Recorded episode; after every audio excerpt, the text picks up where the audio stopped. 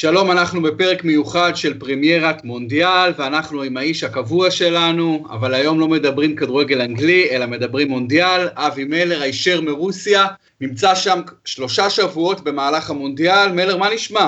שלום רב לכם, קיראי. בסך הכל בסדר גמור, לקח זמן להתאקלם כאן.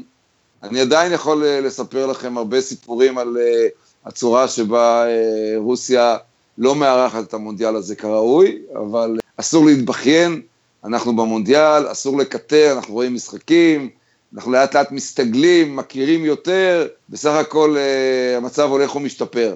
אני עדיין חושב שזה מעניין גם אותי, גם את המאזינים שלנו, גם בכלל את האנשים בארץ, באיזה מובנים, מלר, כי זה משהו שאנחנו לא יכולים לדעת מכאן בכלל, באיזה מובנים רוסיה לא מארחת את המונדיאל הזה כמו שצריך, לפי דעתך?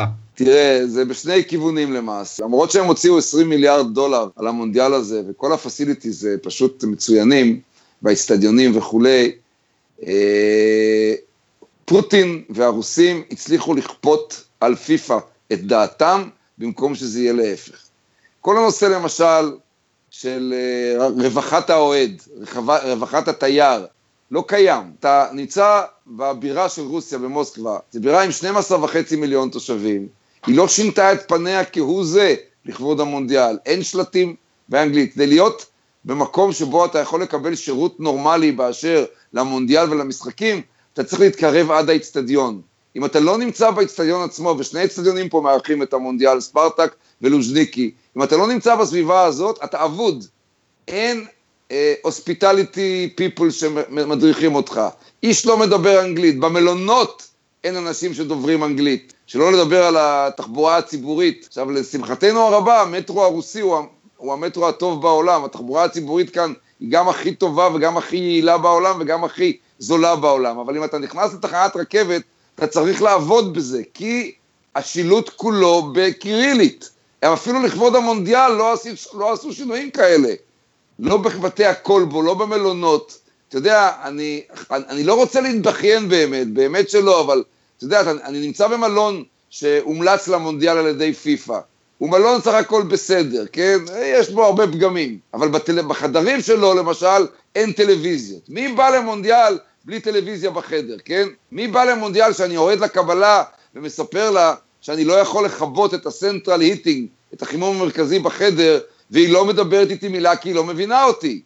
היא לא מבינה, והיא מדברת איתי רוסית. עכשיו, זו דוגמה אישית, אבל זה קורה כל הזמן בכל מקום. אין פה את היחס שצריך להיות מיוחד לפחות לחודש ימים כלפי הזר, כלפי האוהד, כלפי התייר. נכון שבתמונות לא רואים את זה, אנחנו רואים כל הזמן, האוהדים הנפלאים פה, במיוחד מדרום אמריקה, שוטפים את העיר וחוגגים, ופחות מקטרים מאיתנו עיתונאים קוטרים, אבל מעשית, כן, רוסיה לא שמה עלינו פס. תן לי לשער, מלר, שאם הייתה אולימפיאדה, אם הוועד האולימפי היה אחראי על כל העניין הזה, אין סרט בעולם שהסיפורים שאתה מספר היו קורים, אין סרט בעולם שלא כל העיר מרושתת וכתובה באנגלית, והכל נוח והכל פשוט, ויש דיילות ודיילים, אין סרט כזה, אבל פיפה פשוט לא מנהלת, היא לא מנהלת שום דבר. אתה יודע, זה מוזר, כי זה צריך להיות אחרת, זה כל כך שונה היה במקומות, זה המונדיאל החמישי שלי, והייתי גם ב4 אליפויות אירופה, אז יש לי מה להשוות, זה כל כך שונה. תראה, אתמול הלכנו עם הקבוצה לפנזון במוסקבה, לראות על המסכים הענקיים את קרואטיה ארגנטינה. עכשיו, החוויה של הפנזון עצמה היא נהדרת, למרות שאין מקומות ישיבה, האווירה היא נהדרת, והמקום נדע, אבל להגיע לפנזון, כן, חוסמים במוסקבה את התחבורה הציבורית, את התחבורה לפנזון, עד כבר 2.5 או 3 לפני תחילת המשחקים. כלומר, אתמול המשחקים התחילו ב3, ב12, כבר לא יכולת להגיע, אלא בתחבורה, ברכבת תחתית, או באוטובוס, עד לאזור הסגור. עכשיו, מרחק ההליכה הוא עצום. מוסקבה היא עיר רחבת ידיים הגדולה ביותר בעולם. המרחקים פה מטורפים. עכשיו, האנשים צריכים לצאת מהרכבת התחתית הכי קרובה אל הפנזון ולצעוד 2 קילומטר כל כיוון ברגל. יכול להיות שאני סתם בכיין, אבל זה לא היה בשום מקום אחר. אנשים מגיעים מרוטים אל הפנזון, אולי זה בכדי שהם יקנו את השתייה של קוקה קולה ובדווייזר, אני לא יודע, אבל הרוסים שמים פה ביטחון סביב כל. ככה זה גם באצטדיונים. באצטדיון ספרטק הם רצו לעשות את הבדיקות הביטחוניות בצורה יותר יעילה, אז הם חילקו את המגרש לחלקים, וחלק, מי שלא יושב ביציעים 1 עד 5, אלא יושב ביציעים 6 עד 8, צריך לצעוד 2.4 קילומטר ליציע, כי עוברים דרך שדה שהם הקימו, שמקיף את האצטדיון מסביב, כדי שהבדיקות הביטחוניות יתקיימו בשני תחומים. כן? זה מטורף. זה מטורף לחלוטין. זה נשמע לי... זה דברים שפיפה לא הייתה אמורה לאשר, אבל הרוסים בפאניקה, הם מפחדים מהצ'צ'נים, מהטרור, יש להם כספים ויש להם כוח, וכמו שהם קיבלו את המונדיאל הזה, בסופו של דבר הם גם מכתיבים את הקצב. עכשיו, בשורה התחתונה, אני יודע שאנשים לא יזכרו את זה, אתה יודע, אבל הצעדתי בדרך ל2.5 קילומטר האלה, כל כיוון, עם אוהדים מזיעים ומתוסכלים ביום חמסין, בדרך לראות את ארגנטינה-איסלנד, כן? עכשיו, הם כיתרו כל הדרך, אנחנו בכינו, זאת אומרת, אנחנו ייללנו לנו ביחד, בכיינים שכמונו, על מה עושים לנו. בסופו של דבר, אבל המשחק היה מצוין, ונהננו, וברור שלא מדברים על זה אחר כך, כן? אז מי שחושב שאני נשמע לו באמת, באמת, סתם יללן, שיקח את זה כמו שזה. אני מדבר גם על חוויות לעומת מונדיאלים קודמים. זה לא היה צריך להיות ברוסיה 2018, כל כך לא ידידותי לאוהד. שמע, זה נשמע לי ממש, מה שאתה מספר, אני ממש יכול לחוש את זה על בשרי כמעט, ככה מרחוק, זה נשמע לי נורא והיום, באמת, אתה יודע, דברים שהם באמת לא הגיוניים ולא צריכים להיות, בטח לא ב-2018, אבל מצד שני גם לא מפתיע, כי פיפה, מלר, אני לפני חצי שנה ביקשתי אקרדיטציה מפיפה, ועד היום לא קיבלתי תשובה, אתה מבין? למרות שהתקשרתי אליהם 30 פעם, לא יכולתי לקבל תשובה אם כן או לא, פשוט לא קיבלתי תשובה, זה פשוט הדבר הכי מגוחך ופתטי ועצוב, שנאלצתי לעבור בחיי המקצועיים, אבל אין מילים, אין מילים לתאר פשוט את ה... לי יש גם פן איי-די וגם אקרדיטציה שקיבלתי בפיפה, לעיתונאים מחוץ למשחקים, כלומר אני לא יכול להיכנס עם האקרדיטציה למשחקים, אבל יכול להיכנס לכל האזורים האחרים. עכשיו, הלכתי לקבל אותה, באצטדיון לוז'ניקי, כן? אני כבר לא צריך אותה, כי יש לי את הפן איי-די שמשרת אותי עם הקבוצה שאני מדריך, אני כבר לא צריך, רציתי אבל שיהיה לי אותה, כדי שתהיה לי אולי יותר אפשרות להשתמש בפסיליטיז, למשל השירותים. אז הגעתי למידיה סנטר, זה לא המידיה סנטר הראשי, כי אני עדיין לא הייתי עם אקרדיטציה, אבל הגעתי למידיה סנטר של האקרדיטציות, ועמדתי רגע בתור, והמידיה סנטר הזה הוא בגודל של אולם הכניסה של היכל התרבות, משהו די גדול, כן? לא ענק אבל די גדול, עם המון המון עמדות, ועם שוטרים וסדרנים, ובשלב מסוים של התור שלא היה גדול מדי, ביקשתי ללכת לשירותים, אז הוא אמר לי, מצטער, אין פה שירותים, אתה מאמין לזה? שבמידיה אקרדיטיישן סנטר לא יהיו שירותים, אתה מאמין, אז הוא אומר לי, אתה צריך לצאת מהבניין, ומחוץ לבניין, בדרך לאצטדיון, ללוז'ניקי, יש שירותים כימיים. אז יצאתי מהבניין, השירותים הכימיים היו סגורים. מה זה, ממש מחזיר אותנו לברית המועצות של שנות ה-70. במרחק של עוד 600 מטר, היו הרבה מאוד שירותים כימיים, שורה של 30, שהיו פתוחים לאוהדים. אז אני לא יכול להגיד שהכל תת רמה והכל קטסטרופה, אבל מעשית, כן? איך זה יכול להיות שמשרתים אנשים באולם, שאנשים עומדים בו בתור עם פספורטים לקבל פן איי-די, ושלא יהיה שירותים במקום? זה הכל, שום, דברים קטנים מאוד, שאף אחד לא יזכור אותם בסוף המונדיאל, אבל מעשית, כן, קשה לי מאוד מאוד עם העובדה שרוסיה הצליחה לנצח את פיפה, כמו שאתה אומר. תגיד, מלר, לאוהדים שמשלמים ממיטב כספם ובאים מכל רחבי העולם, לא יודע אם באים הרבה, לא באים הרבה, אבל מה אתה אומר, איך הם חשים, מה החוויה שלהם בסך הכל? הם מתרכזים בדברים הטובים, בססגוניות, באווירה המצוינת, בעובדה שהכל נקי מבעיות, בסך הכל הכל מסודר. הוא מסודר למשעי, לפעמים הוא מסודר בצורה משוגעת, אבל הוא מסודר. הדברים הם מאוד מאוד ברורים לעין, כן? אבל על הקשיים האחרים הם מתגברים בעזרת העובדה שהם באו לראות את הנבחרות שלהם. בסך הכל, ואת זה אפשר לעשות, והאצטדיונים פשוט מרהיבים ונפלאים. אף אחד לא בא בטענות, למשל, על זה שבאצטדיון עצמו אתה לא יכול לקנות שום דבר שהוא לא של הספונסור, בדווייזר או של קוקה קולה. זה פשוט מטורף. מה שעוזי דן כתב בהארץ היה כל כך ברור ובולט, שאני השתגעתי מזה קודם לכן. שאנשים ניגשו אחרי הניצחון של סנגל על פולין, באצטדיון של ספרטק, ניגשו לקנות חולצות של סנגל ופולין, כן? בסוף המשחק. אז אמרו להם המוכרים, חבל שלא באתם לפני המשחק, כי אין. הקבוצות הללו, הנבחרות הללו, הן לא עובדות עם אדידס ונייקי, אז הביאו רק 40-50 חולצות שלהם, לעומת ה-5,000 של נבחרות כמו ארגנטינה. תגיד, מה נעשה עם פיפה, מלר? עד מתי יהרסו לנו כל חלקה טובה בכדורגל? ימשיכו למשול בנו כמו נהיה עבדים נרצעים של פיפה במשך לא יודע כמה, 100 שנה, לא יודע כמה שנים. לא, לא, זה כל חיינו ומעבר לכך. זה יקרה. זה לנצח, זה לנצח, אין כבר מה לעשות. הגלובליזציה הקפיטליסטית הזאת עברה את נקודת העל חזור, עזוב, אין מה לעשות.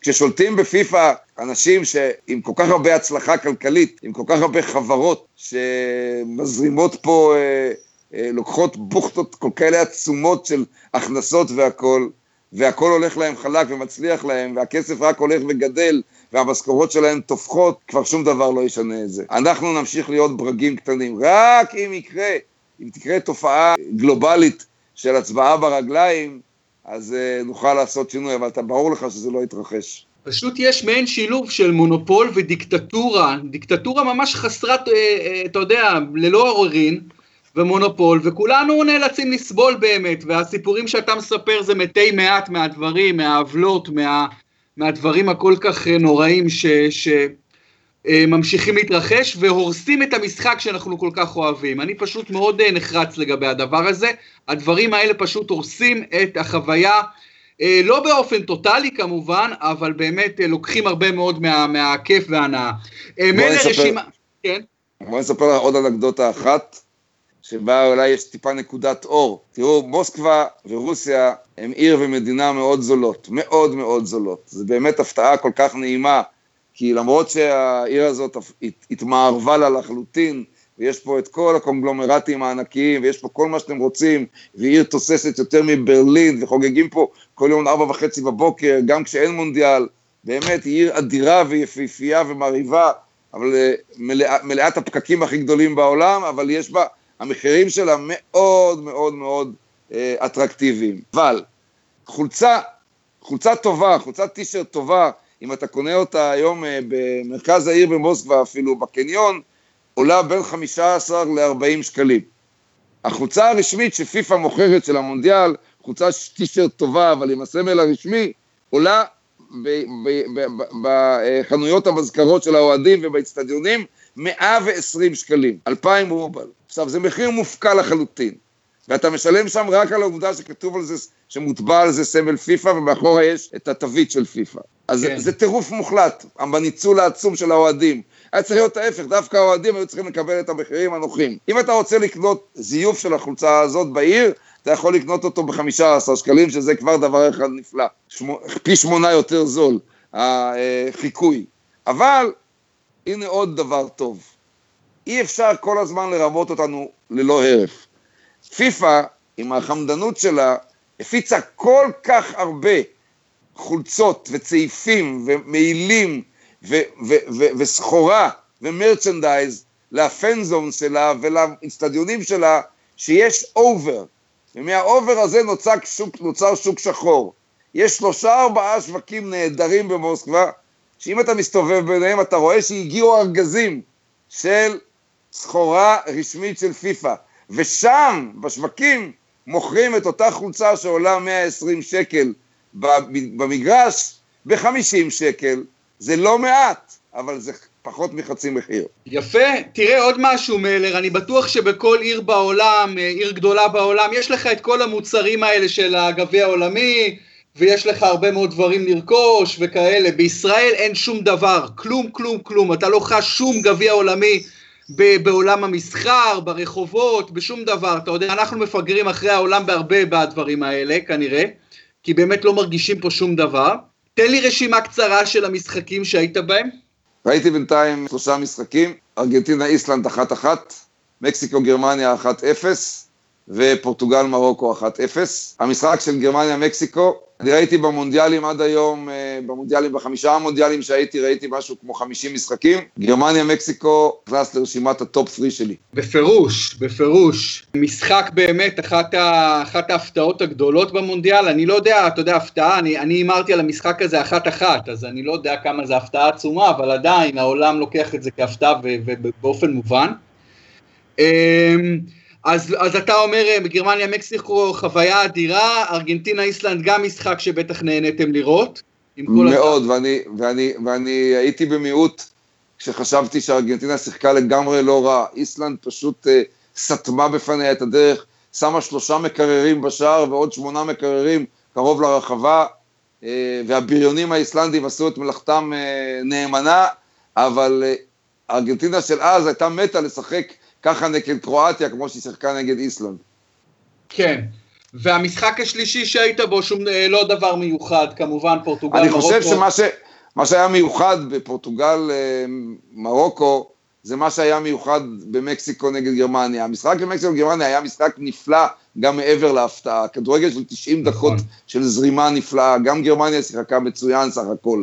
אבל במרוקו, פורטוגל, השער של קריסטיאנו רונלדו למעשה הרס את המשחק הזה בדקה הרביעית, אבל 86 דקות הבאות הראו עד כמה מרוקו משחקת כדורגל לא יעיל, אבל כדורגל באמת באמת מסודר, נעים לעין, טוב, עם פוטנציאל, עוד סקורר אחד או שניים, ומרוקו הייתה אפילו מדיחה את פורטוגל מהמונדיאל. ה-1-0 הזה של פורטוגל כל כך משקר, כי מרוקו לא הייתה ראויה לטקו, הייתה ראויה לניצחון. מסכים איתך לגמרי, פורטוגל מאוד מאוד הייתה בעיניי חלשה במשחק הזה, יש משהו מתסכל בנבחרת הזו, גם ביורו שהיא זכתה בו היא לא שיחקה טוב, רונלדו באמת עושה לה את העבודה באופן כמעט מושלם, הוא לא יודע, זה 70-80%. כמעט בלעדי. כמעט בלעדי, בדיוק. תגיד, באופן כללי לגבי המונדיאל, מלר, אתה בטח רואה את מרבית המשחקים, אני גם לא יכול לראות כל דקה, כי אני עובד חלק מהזמן, אבל אני רואה, הרוב הגדול מאוד אני ראיתי. תשמע, בסך הכל אני חושב שהכדורגל שאנחנו רואים זה כדורגל רע. מה דעתך? אני חושב שזה מונדיאל חלש. יש בו ניצוצות יפים שקצת משתים בנו, כן? ה-3-3 לספרד ופורטוגל היה באמת נקודת אור נפלאה, כן? של דרמה וכדורגל משובח. אבל מה שקורה היום, שבגלל העייפות העצומה מהעונה שלפני, ובגלל העובדה, נבחרות מאוד מאוד דומות זו לזו. משחקים הרבה יותר שקולים, שהפערים הצטמצמו.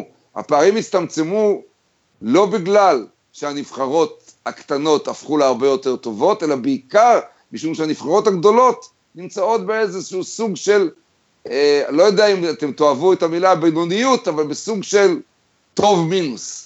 ולטוב מינוס קל הרבה יותר לנבחרות הקטנות גם להתחבר. ראינו דברים יפים מאיראן וממרוקו, גם מאוסטרליה, מהנמושות, גם פירו, למרות שלא כבשה שער והפסידה פעמיים, נתנה כדורגל שאפשר להבין שהוא לגמרי לא רע. גם יפן שאותה לא, את המשחק שלה לא ראיתי, כן? אז אני אומר, במקומות האלה, כן, הממוצע של המונדיאל הזה הלך יותר לכיוון הבינוניות ומעלה, מאשר לטוב מאוד ומטה. ובגלל זה בינתיים זה מונדיאל בינוני, שאנחנו מחכים בו לאיזשהו אקסייטמנט. אני לא חושב שהאקסייטמנט יבוא מהכדורגל, הוא יבוא מתוצאות כמו 3-0 של קרואטיה על ארגנטינה. גם שם אני לא שותף להתלהבות הכבירה מקרואטיה. אין? אני חושב שקרואטיה עשתה מחצית ראשונה מזעזעת של קסח, של התנפלות פיזית על הארגנטינאים. ארגנטינה עשתה הרבה מאוד שגיאות, כן? אבל קרואטיה, שניצחה 3-0 בצדק במחצית שנייה, משחקה לגמרי לא רע, עדיין לא נראית לי כמו נבחרת שמציתה את כל הדמיון. הלוואי ואני טועה. קודם כל, מלר, אני חושב שאין בכלל נבחרות שמציתות את הדמיון, אף לא אחת. אין אף נבחרת שהיא באמת באמת טובה, באמת משהו להתפאר בו. בכלל, הכדורגל הבינלאומי עבר בעשור שניים האחרונים פשוט הידרדרות מאוד מאוד כלולה. אין ספק לגבי זה בכלל, ובאמת, כמו שאתה אומר, אתה צודק, ולכן זה אחת הסיבות העיקריות לכך, שהפערים בין הגדולות סו-קולד לבין הקטנות סו-קולד הבינוניות מאוד מאוד הצטמצמו, והיום אתה רואה צרפת פרו 1-0, אתה רואה ארגנטינה איסלנד 1-1, אתה רואה שוויץ ברזיל 1-1, אתה רואה מקסיקו, אתה רואה המון תוצאות שהן כביכול מפתיעות, אבל אנגליה בקושי מנצחת את טוניסיה, צריכה לחכות לאקסטרה טיים, כי באמת הפערים מאוד מאוד מאוד הצטמצמו. אגב, אני מאוד בעד זה, אני מאוד מאוד בעד התוצאות האלה. יש לזה גם אספקט חיובי, בוודאי. בדיוק, האספקט החיובי הוא שיש ספורט מפתיע, מעניין, לא מובן מאליו, לא ידוע מראש. המחיר הוא שהכדורגל, שמי שמחפש כדורגל טיקי-טקה, לא יקבל אותו יותר. הוא צריך להסתפק בהפתעות, בחידושים. הלוואי ויהיה לנו חידוש פה, הלוואי. ובלגיה, או קרואטיה, או מקסיקו, או מי שזה לא יהיה, יזכה במונדיאל הזה, כן? הלוואי. לא אכפת לי גם שתהיה פורטוגל, למרות שמשחקת כדורגל לא משכנע ותלויה באיש אחד, כי גם פורטוגל תהיה זוכה חדשה. בעידן הזה, של התקרבות בין היכולות, אנחנו יודעים שכדורגל כביר אנחנו לא נקבל. אני חושב ש7-1 של גרמניה על ברזיל, מלפני 4 שנים, רחוק מאוד מאפשרות לקרות פה. אבל, לפחות אם נקבל חידושים בזה, סבבה. אני אהיה אחד היחידים ודאי, שאשמח מאוד על גמר בין קרואטיה למקסיקו. אני מעבר להיותי אוהד אנגליה, די נואש ושרוף, אני מאוד אשמח אם נבחרת קטנה תיקח, מעבר כמובן לרצון שלי בגביע האנגלי, אני לגמרי איתך בעניין הזה.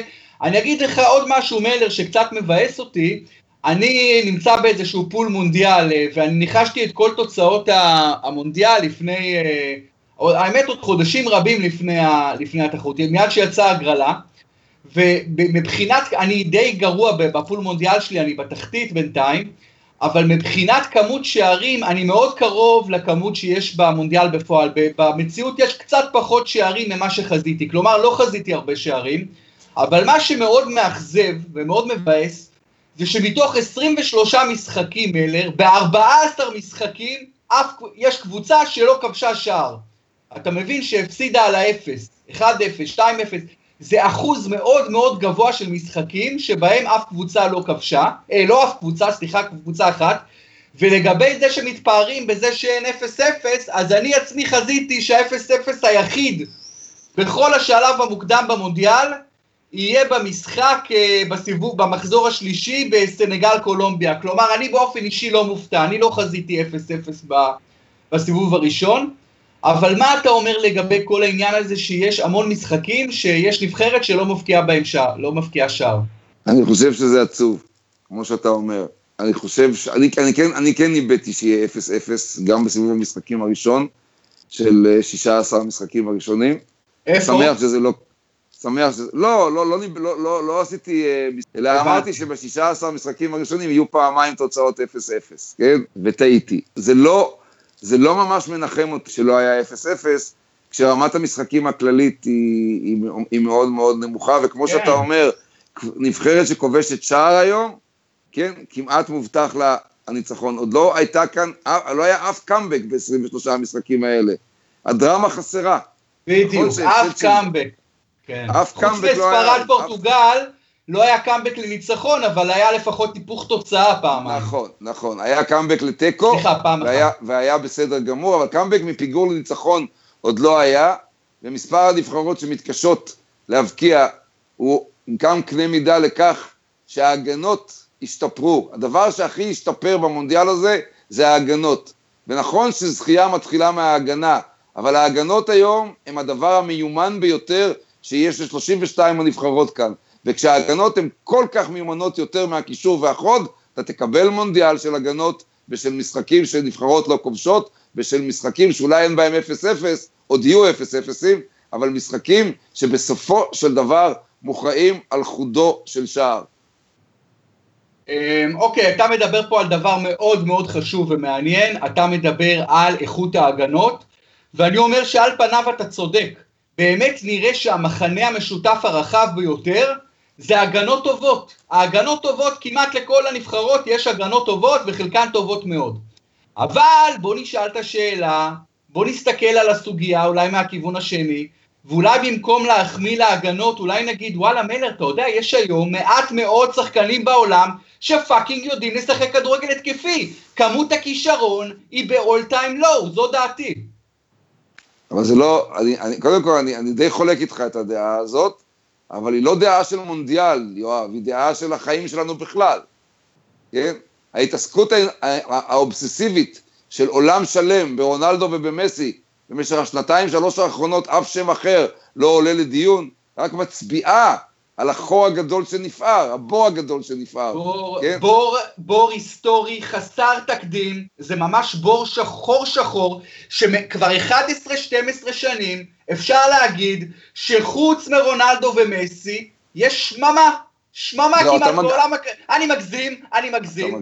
אני מגזים, אבל בוא נראה כמה שחקנים במונדיאל הזה, כמה נבחרות, כמה שחקנים התקפיים, משחקים כדורגל, אתה יודע כמה אילגות התקפית אני רואה במונדיאל הזה?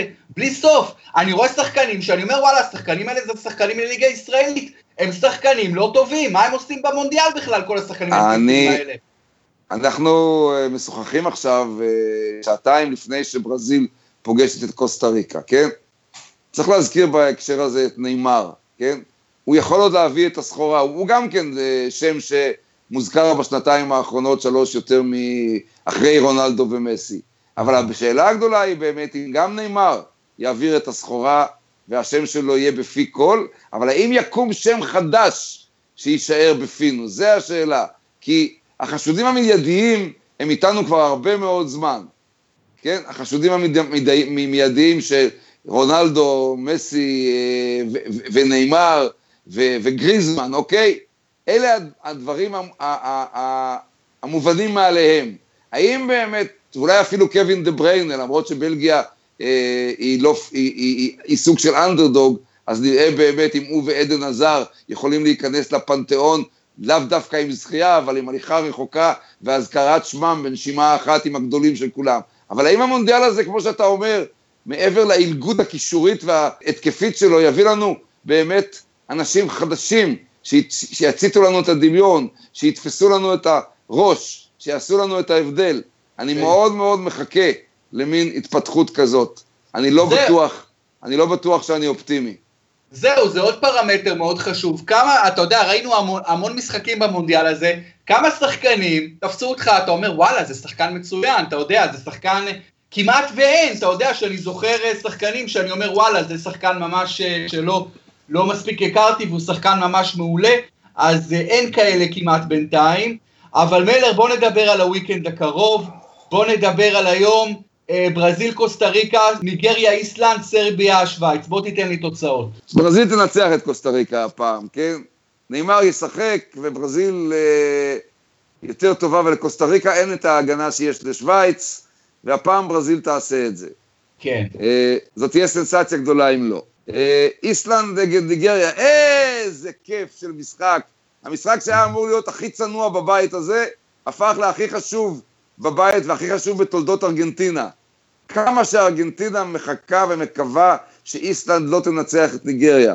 ניצחון של איסלנד על ניגריה, יאפשר לאיסלנד ולקרואטיה, לעשות ביניהם איזה טקו קטן בשבוע הבא, ולהשאיר את ארגנטינה בחוץ. ניצחון של איסלנד לא ישאיר את ארגנטינה עם גורלה בידה.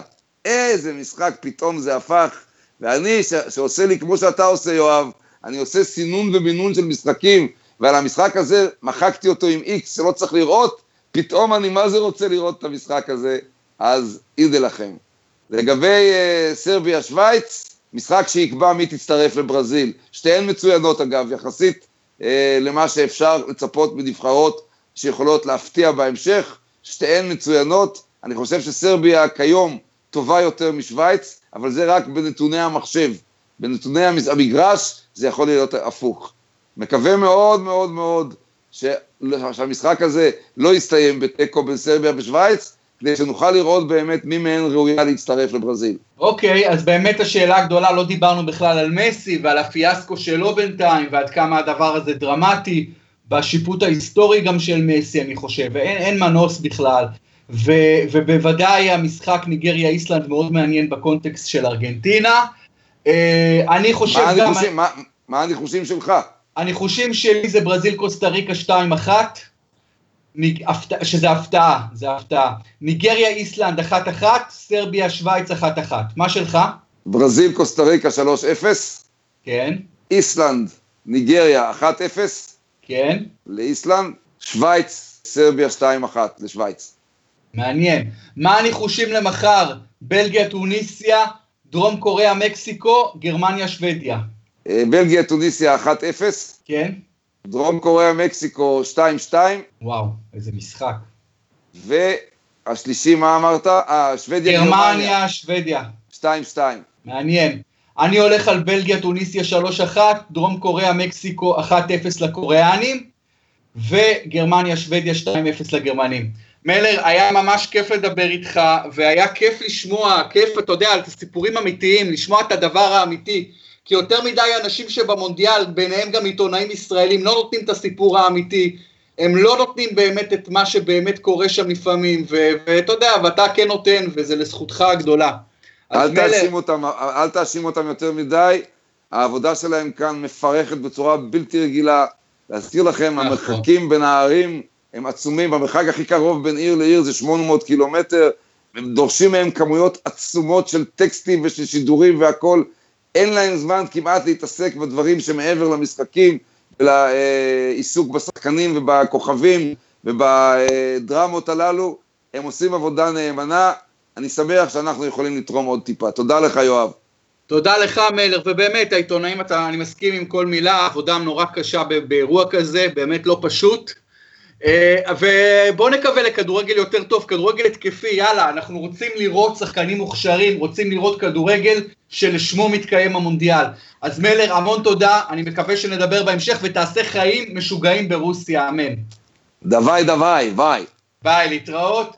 ותודה לכם שהייתם איתנו בפרמיירה, פרק מונדיאל מיוחד, אנחנו נמשיך להיות פה בפודקאסיה בפרמיירה מדי יום, אני חושב, או כמעט מדי יום, עם עדכוני מונדיאל ופרקי מונדיאל חדשים, אז תודה רבה לכולכם, שבת שלום.